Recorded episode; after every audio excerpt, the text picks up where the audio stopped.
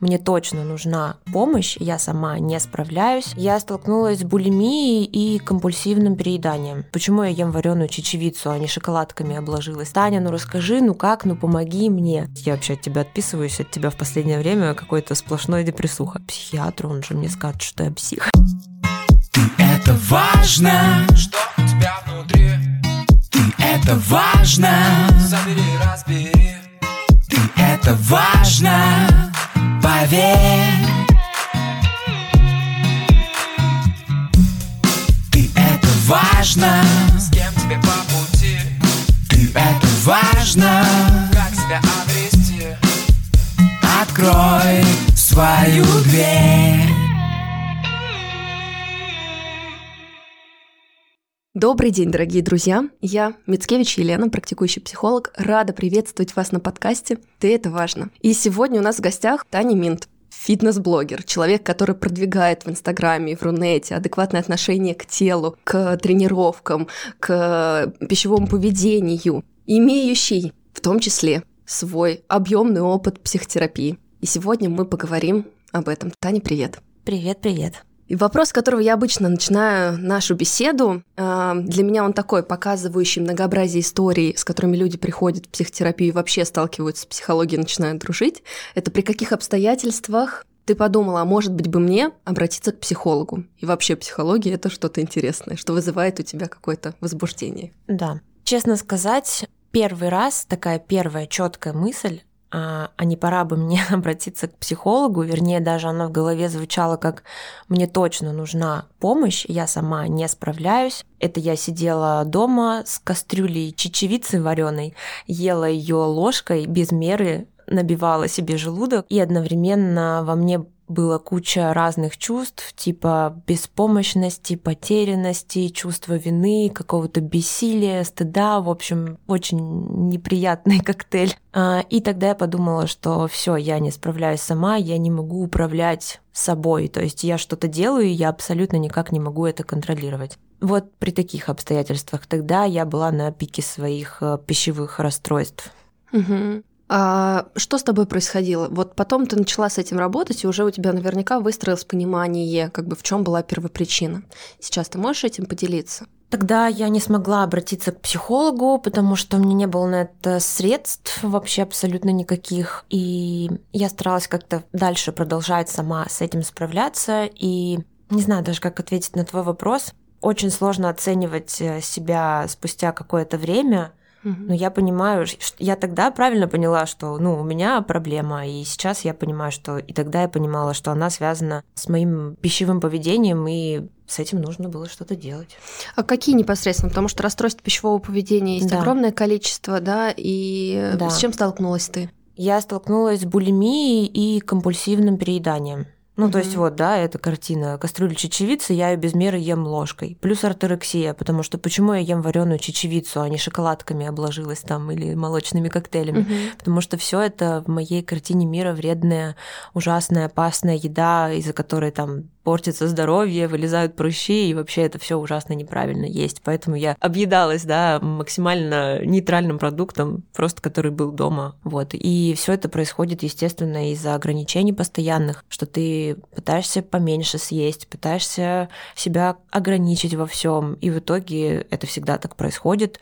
Ты компенсируешь эти ограничения бесконтрольно. Угу. Давай дадим спойлер, потому что я знаю, да. очень хочется, чтобы наши гости тоже узнали. Что ты сейчас думаешь об этой еде, которая там про шоколадку, молочные коктейли и все остальное. Да, прекрасная еда, еда для удовольствия и радости. Ни в коем случае не еда для того, чтобы только в ней искать это удовольствие и радость, но как дополнение жизни все классно. Эта еда, конечно же, не опасна для здоровья и не для человеческой жизни, это просто еда. Угу. Да, действительно важно подчеркнуть, что еда в нашей жизни выполняет разные функции. Угу. Попробуйте проследить в своей жизни, при каких обстоятельствах вы едите. Не только когда голодны, не только когда встречаетесь с друзьями или с близкими и любимыми, не только когда хотите порадовать кого-то, но, например, даже при каких-то деловых переговорах. То есть она часто нас сопровождает, и выстроить здоровые отношения с едой — это, наверное, лучшее, что мы можем подарить себе. Да, Скажи, пожалуйста, что сейчас происходит? То есть в каких отношениях ты сейчас в психотерапии, как это произошло, как это пришло? Ты говоришь, что ты осознала, что есть расстройство пищевого поведения, и кажется, я не справляюсь. Как в результате помощь извне оказалась в твоей жизни? Ну, как я уже сказала, я не смогла обратиться к психотерапевту, и я искала какие-то способы справиться со своей проблемой. Это было сложно, потому что лет там 5-7 7, наверное, назад, ну, какую информацию можно было в интернете найти что-то про пищевое поведение. Ну, там есть описание, что такое булимия, что такое анорексия, но понимания, как с ней работать, в общем, было очень мало. Вот, но для меня это не означало, что я буду дальше жить и страдать, то есть я не согласна была на это. Вот, поэтому я пробовала какие-то методы, туда входили история про эмоции и психосоматику. Тогда меня увлекла эта тема. А, я читала, активно слушала Софья Зеленкова, по-моему, ее зовут, я не помню. Она не очень популярный какой-то психотерапевт, но во ВКонтакте я ее нашла, увлеклась ее лекциями, поняла, что у меня есть проблема эмоционального характера, что я с помощью еды при этом пытаюсь... Регулирую эмоции. Да, регулирую эмоции. А, но я, конечно, у меня не было с ней э, какой-то психотерапии, да, но отчасти я как-то смогла себе там помочь и четче отслеживать, что происходит, но до конца проблема все равно не была решена. То есть это как-то волнами было, да, когда-то я могла себе помочь, когда-то mm-hmm. нет. А, то же время я увлеклась медитациями, а, не какой-то там шизотерикой, просто mindfulness, да, угу. типа состояние здесь и сейчас, да. прочувствовать там окружающую обстановку, свое тело, понять, что происходит, побыть просто в этом без каких-то тревог и беспокойств. Мне очень помогали а, вот эти mindfulness медитации, особенно когда у меня м, назревал какой-то приступ компульсивный. Просто продышаться, побыть mm-hmm. здесь, понять, что с телом, что со мной, и как-то отрегулировать, в общем, вот этот вот импульс его, не откликаться на него. Когда чувство топит фактически. Да, да, да. Вот эти два инструмента, какая-то работа с эмоциями и mindfulness медитации мне помогли. А еще позже я познакомилась э, с когнитивно-поведенческой психотерапией угу. и проходила базовый курс э, в ассоциации когнитивно-поведенческой психотерапии. Хороший курс. А, да, курс хороший, и мне кажется, это одно из самых адекватных курсов по КПТ. А, то есть там мне было важно, чтобы все основывалось на научных исследованиях, не было вот этих вот давайте, давайте, не знаю, там расстановки сделаем, погрузимся куда-нибудь, найдем вторую жизнь, еще что-то. То есть я это не воспринимала, не могла воспринимать, и мне важна была. В родовые вот сценарии семь да. поколений назад. Да, да, не актуальная как бы для меня была, mm-hmm. был запрос, поэтому я пошла туда поучиться, а, скорее для себя. И мне это тоже дало какую-то базу, то есть как я от каких-то мыслей, оценочных суждений себя, окружающих, а, могу войти в какие-то нестабильные эмоциональные состояния, скорректировать свои мысли и отношения к чему-либо а, и тоже успокоиться, в общем. Слушай, ну это круто, у тебя получается, в том числе есть такая теоретическая хорошая база. Ну да. и там не только теория, я хорошо знаю этот курс, там еще и практика дается, угу. отработка, угу. и демонстрационные какие-то угу. моменты. И, в общем и целом такое погружение классное. Да. А, в том числе я хотела бы сделать пометку, что после того, как я плюс-минус э, как-то пережила вот эти свои состояния и успокоилась, мне очень хотелось поделиться с людьми каким-то своим опытом. Плюс были запросы, потому что я веду блог, и мой блог, он отчасти тоже как э, какая-то личная психотерапия, когда ты делишься своими мыслями на аудиторию, пытаешься что-то про себя рассказать, другие это слышат, ты тоже как-то осознаешь через текст, выдавая это. Э, ну, в общем, тоже интересный момент. Вот. И поскольку моя аудитория была в курсе того, что со мной происходит, э, часто получала я запросы, Таня, ну расскажи, ну как, ну помоги мне. Мне казалось, что я могла бы как-то помочь, и я не знаю, знаешь ты или нет, у меня был курс, мой первый проект назывался «Гармонизация». Нет. В общем, это был вот проект про мой опыт, про то, как я вот собрала вот эти свои штуки, части, да, про которые я тебе сейчас рассказывала, и просто пыталась поделиться этим с другими людьми. В том числе этот курс по КПТ я хотела пройти и понять, чтобы людям не лить как бы какую-то лишнюю ненужную информацию, потому что я не психолог и не профи. И я отвела несколько потоков а, этого курса, Я не знаю, я получала э, позитивные отзывы, потому что это моя аудитория, которая меня любит, и она, возможно, не может как-то критически оценить э, мою работу, но были классные отзывы, они до сих пор мне иногда приходят, что Тань, твоя гармонизация мне все таки помогла, хоть какой-то шаг, но я сделала к тому, чтобы наладить вот свои отношения с едой. Для вот этого был тоже пройден этот курс, но по итогу я поняла, что все равно я не буду развиваться как психолог, это не мое, я все таки больше как такой, знаешь, ну, блогер какой-то, вдохновитель, инфлюенсер, да. Моя задача подтолкнуть лишь образом своей жизни, зацепить какими-то постами, своими историями людей для того, чтобы они понимали направление, да, в котором а, можно было бы им двигаться, чтобы жить более комфортно. Вот, поэтому я а, перестала образовываться в этой сфере и вот перешла больше на тренерство. Но мне хочется подчеркнуть, что Таня и в своей деятельности базируется на научно-популярной информации и на современных исследованиях. Да. То есть не то, что было актуально лет 40 назад, да, а на передовых каких-то открытиях, которые помогают нам чувствовать себя нормальными и жить да. комфортно в своем теле. Да, так Воспринимать есть. образ тела не как социальный конструкт, который какой-то медиа да, нам диктуется, угу. а как реальность, которая у каждого из нас индивидуальная. Да. Окей, я знаю, что у тебя сейчас происходит интересный опыт уже непосредственно личной терапии как клиента. Можешь да. об этом рассказать подробнее? Дождалась. А, у меня было несколько, с тех пор, как у меня появилась возможность э, обеспечивать себя и обеспечить себе психотерапию, а, я несколько сделала зашагиваний в эту область.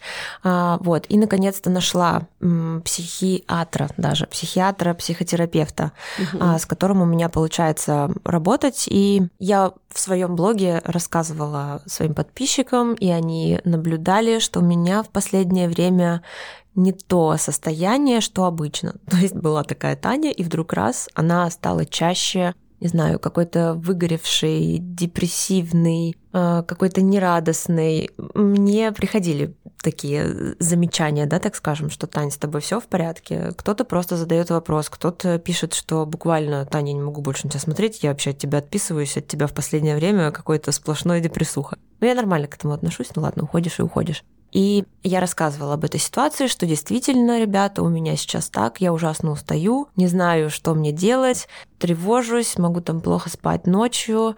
Ну, в общем, вот такое вот состояние. И я делилась этим состоянием также со своей знакомой подругой, которая мне посоветовала, вот, ну не то, что посоветовала, она мне просто сказала, Тань, слушай, ну вот мое мнение, если тебе интересно, я говорю, да, мне интересно.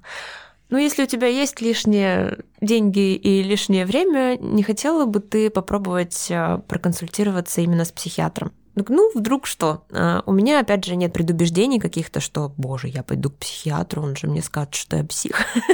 Я боюсь, я не пойду. У меня такого нет. У меня, наоборот, интерес. Есть профессионал, опять же, это врач, это все по науке, вот то, что я люблю, все как надо. Я подумала, да, хорошо, ведь у меня такого опыта не было, я пойду к нему и проконсультируюсь, и тогда я лучше узнаю себя, я больше узнаю что-то о себе, чертах своей личности и вообще почему какие-то вещи со мной случаются, и, наверное, если что-то не так, я смогу с этим справиться, потому что будет профи, который мне поможет в этом. То есть я такой человек, открытый к новому опыту и новой информации. Я не сопротивляюсь этому. И я пошла у нас была консультация онлайн, на которой он мне, ну, как бы сказал, что я тревожная личность, контролирующая такая вот личность, и большинство каких-то опасений моих, волнений, которые были ему озвучены, эм, ну, как бы он объяснил, почему так происходит, и предложил мне пойти в психотерапию по этому вопросу. Там были те же а, закрытые какие-то подавленные эмоции, целая куча, такие как злость, да, обиды какие-то там, стыдливые чувства и так далее. Я их в себе глубоко закапываю, предпочитаю не замечать, нужно их вытаскивать. Это проблема какого-то гиперконтроля. Ну, в общем, куча, целый букет различных веселых штук. Но я чувствую, насколько они мне делают хуже. Поэтому нужно с этим что-то делать, и я буду с этим что-то делать. Слушай, ну здорово, потому что если у нас перманентно болит живот, не знаю, да. нога, мы же идем к врачу и разбираемся, да. что там. Это, я не знаю, невралгия, это, угу. это, я не знаю, желудок или еще что-то. Мы исследуем. И это нормально.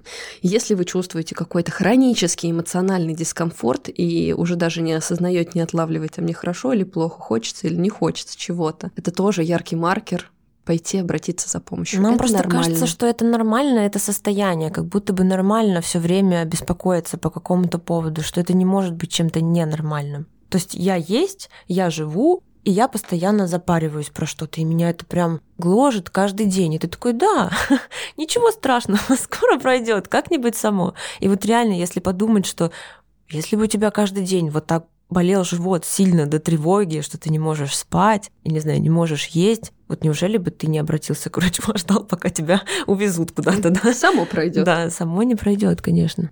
А, да, Таня говорила про подавленную злость, и я часто в своей практике встречала, что люди, которые в принципе позволяют себе хоть как-то злиться, говорят, да нет, у меня с этим чувством проблем нет. Но подавление злости не всегда имеет вот такую прямую корреляцию. То есть, если я злюсь, значит, я это чувство не подавляю. Иногда бывает чуть-чуть все сложнее. Иногда мы не можем вовремя а, заметить это чувство, не осознаем, какую функцию эта злость в себе несет. Соответственно, не решаем вопросы, да, а уходим в какую-то сублимацию, перенаправляя там прокричавшись и думая, что все, ну я же прозлился, мне хорошо, mm-hmm. а проблема часто не уходит. Вот скажи мне, пожалуйста, а у тебя с чувством злости какие взаимоотношения? То есть в чем у тебя непосредственно сложность mm-hmm. при выражении ее?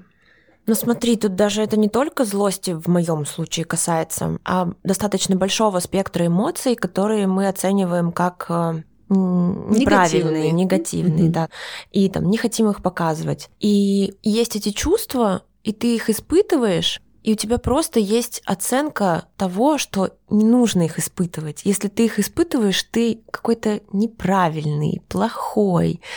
И ты себя за это начинаешь осуждать, что я не должен так делать. И даже если ты подавляешь злость, ты думаешь, я подавляю злость, я плохой, я не должен подавлять злость. То есть постоянно оцениваешь э, себя вот в негативном ключе в этом плане.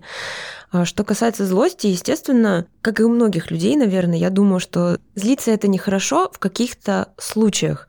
Ну вот ты злишься, не знаю, на своих сотрудников, кто-то что-то не так сделал, и ты никак это не показываешь, потому угу. что это социально неодобряемое, да. А сказать просто «я злюсь на тебя» тоже почему-то не додумываешься, да, то есть есть два варианта, либо ты такой-то, такой-то, такой-то, такой-то, и... И уже через. Да, такой. и через. И не даешь себе это сделать, потому что это плохо. Или если даешь э, себе обозвать там человека, накричать на него, то потом винишь себя за это. Либо как бы никак. Угу. И как бы никак, а оно-то внутри тебя, и потом это выливается, это все равно выливается где-то на ком-то, на чем-то. Я вот э, помню очень такой момент у себя в жизни, это как раз про подавление злости. Э, я в тот момент была как раз-таки, знаешь, такой э, иллюзорно внешне для себя по правилам хорошей. Я там вегетарианка, э, я такой весь солнечный человек, та-та-та, все хорошо. Но я могу так на кухне пиздануть коту, своему по башке со злостью. И этого никто не увидит, и этого нигде, как бы никто не сможет меня оценить, поэтому и я потом могу себя грызть за это очень долго, что я такой плохой человек. Ну а как бы, а при чем тут кот? И почему, собственно говоря, э, ему влетело? Ну это потому, что есть образ для всех, для других, для себя э, в каких-то вариантах важных для меня, что я должна себя сдерживать и быть супер добрым, светлым человеком в то время, когда ты не разрешаешь себе злиться нигде, ни при ком, никак, даже себе не разрешаешь, и оно все равно вылезет где-то потом неприятным образом. Слушай, да, я с тобой согласна. Здесь еще, знаешь, есть какой важный момент, я замечаю это по своим клиентам. Э, иногда люди уже как-то умеют с собой обходиться и сталкиваются с проблемой, как в мир это нести. Потому что в общем и целом у нас пока эмоциональная норма достаточно низкая. И по-хорошему в тех же рабочих отношениях можно говорить, знаешь, я сейчас злюсь. Угу. И если вот смотреть на разные развивающие страны мира, то в той же Европе эмоциональный интеллект среди сотрудников э, развивается, и показатели такие, да, тут мы можем привести статистику, что э, компании, в которых э, развивают эмоциональный интеллект и работают HR и те же, да, и психологи на сплочение коллектива, средняя продолжительность работы сотрудника на 40% больше, чем в других. И я mm-hmm. это, например, очень наглядно вижу, потому что у меня супруг здесь в России работает в международной компании, и у них занимаются этими нюансами, вопросами, и там намного проще. Он работает там 6 лет, и он там новичок. Угу.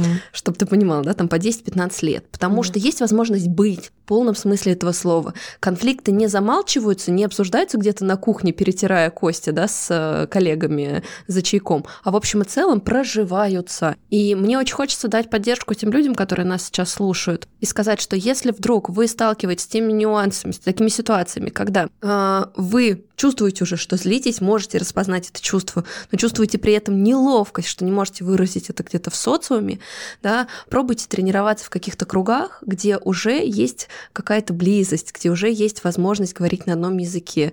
Я знаю, что у той же Тани есть друзья, которые тоже в психотерапии, да, mm-hmm. это такие свои люди, mm-hmm. с которыми можно быть э, на одной волне.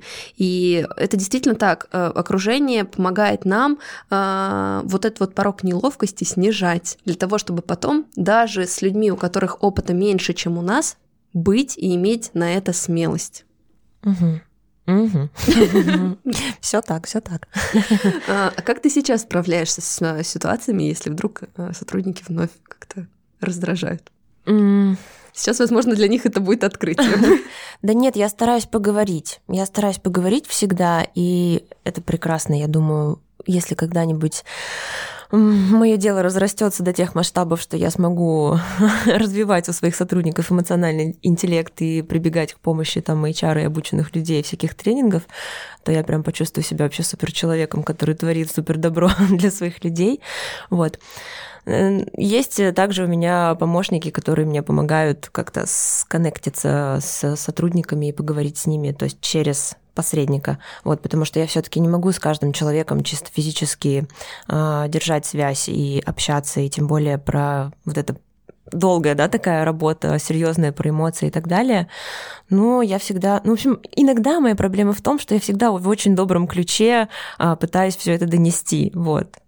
Понимаешь? А некоторые люди, они все равно, я не знаю, некоторые люди не понимают по-другому. Есть такая проблема, что пока ты не человека не включится. И поэтому иногда приходится это м, включать. И реально, ну, просто я считаю, главное не переходить на личности и без оскорблений, да, это вообще неприемлемо и ни в коем случае э, делу не помогает. Но вот как-то четко иногда сказать, что серьезно, да, я недоволен и это плохо, так иногда приходится делать тоже. Слушай, а здесь мы тогда вообще выходим в очень интересную такую э, плоскость подбора специалистов, потому что, ну, вообще, это как в жизни, мы, мы имеем право выбирать людей, да. собственно, и коллег точно так же, потому что на самом деле есть огромный пласт людей, которые, к сожалению, не могут без какой-то фигуры над кулака да. действовать, да, и в свободе им дискомфортно, они не умеют себя самоорганизовывать, и это огромное количество там, детских каких-то историй, которые способствуют, да, вырабатывать этот паттерн поведения. И в общем и целом э, круто, когда встречаются на твоем пути люди соразмерные, с которыми можно быть на одной волне и разговаривать, да, на... На понятном языке разговаривать с которыми.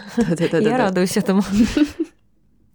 Скажи мне, пожалуйста, какие у тебя сейчас планы на психотерапию? Какие цели ты там свои внутренне удовлетворяешь? Угу. Ну, я вот распутываю вот этот клубок, наверное, который замотался за всю мою жизнь и весь мой опыт, и сейчас так хорошо идет, что я не собираюсь пока что останавливаться. Цель вот понять себя, да, какую-то увидеть действительно настоящую свою личность и ее принять, что ли, потому что я все время борюсь с какими-то своими частями, пытаясь подогнать их под идеальный образ, который, да, от себя требую, что я должна быть такая, такая, добрая, mm-hmm. хорошая, сильная девочка.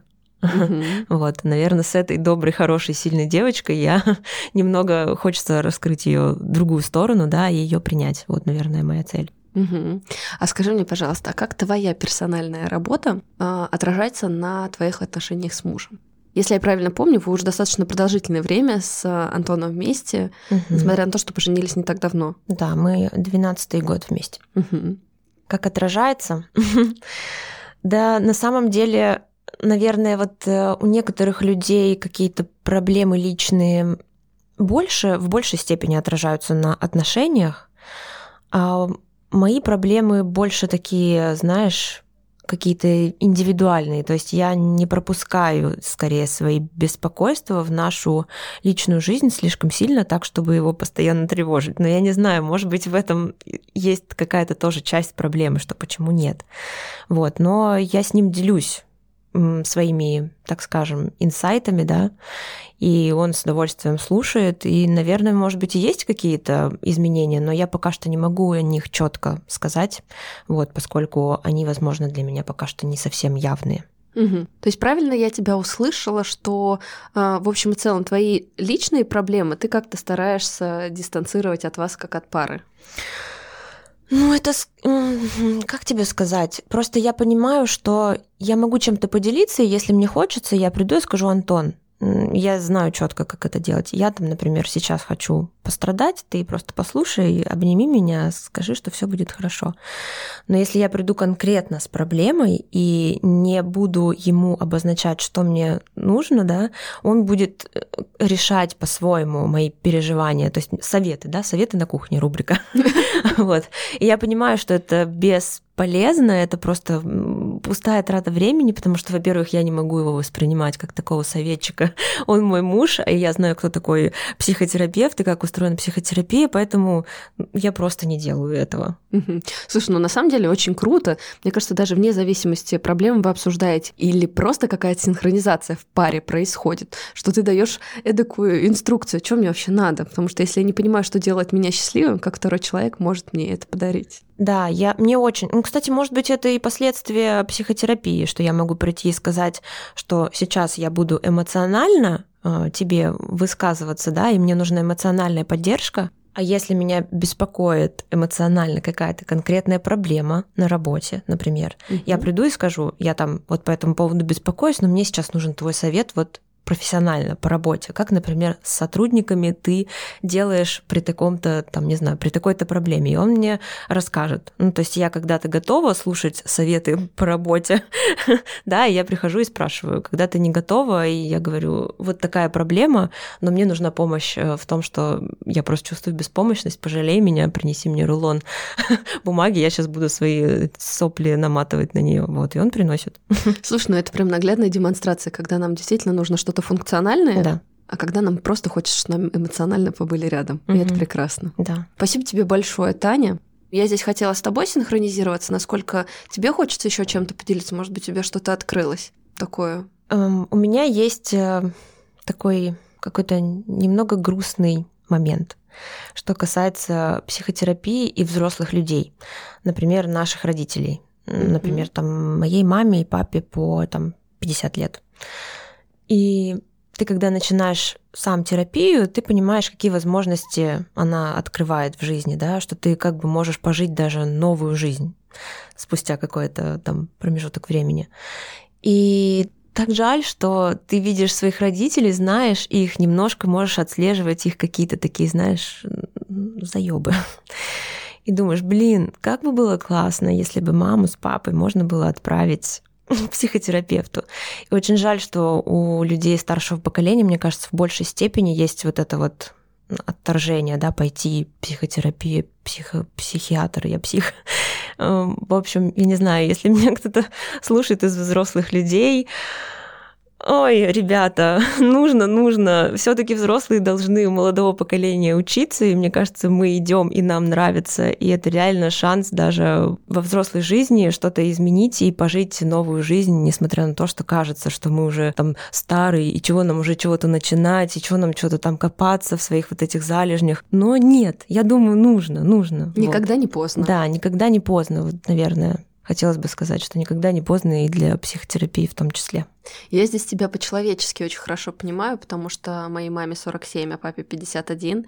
И когда я пришла в терапию, я пришла, собственно, через историю поздней сепарации. И э, в какой-то момент мама из-за страха потеряет нашу эмоциональную близость, поняла, что если она не начнет над собой работать, угу. ну, действительно, это станет нашей реальностью. И она начала и она совершила огромный прогресс, плюс она пошла в коучинг, у нее свой бизнес, она это тоже ей дало определенную базу в том числе. И наши отношения с мамой сейчас небо и земля. Вот это тот человек, который в 47 лет начал жить. И Просто открыл... офигенно, Офигенно, правда? да. А папа нет. Mm. И у меня вот такая вот Печаль. максимально яркая картина. И когда у них был не очень простой период, э, я папе точно так же говорила, папа, давай я тебе в Питере там могу помочь э, найти хорошего специалиста. Хочешь женщину, хочешь мужчину, да, как-то, чтобы mm-hmm. снизить какой-то град. Папа мне говорит, ты, конечно, психолог, я очень уважаю твою деятельность, но я не к псих, я к психологу не пойду.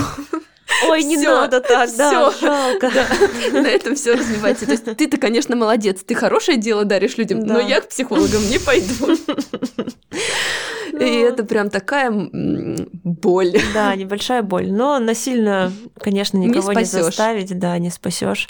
Но все-таки вот хочется такой вот поделиться мыслью, что правда, вот что-то менять никогда не поздно, пробовать что-то новое никогда не поздно, и психотерапия это не ужасно, это классно, хоть иногда и больно, но все равно ведет рано или поздно к лучшей жизни. Да, и здесь я Тане могу сказать огромное спасибо э, за то, что она здесь со мной и вообще и своей деятельностью, нашей общей деятельностью помогает популяризировать э, психотерапию, рассказывать такие прекрасные истории живых людей и показывать, что это не больно, это нормально. Ну, точнее, да, это может быть чуть-чуть больно иногда, но это больно, чтобы потом было намного-намного приятнее. Таня, Да. спасибо тебе огромное за то, что раскрыла невероятно важные темы. Я очень рада была тебя здесь видеть. Я тоже была тебя рада видеть, и спасибо, что пригласила меня и помогла мне эти темы раскрыть. Друзья, я хочу напомнить, что ваши лайки и отзывы помогают подкасту продвигаться. Буду рада также обратной связи в своем блоге. Подписывайтесь на меня, подписывайтесь на Таню. И помните, вы — это важно.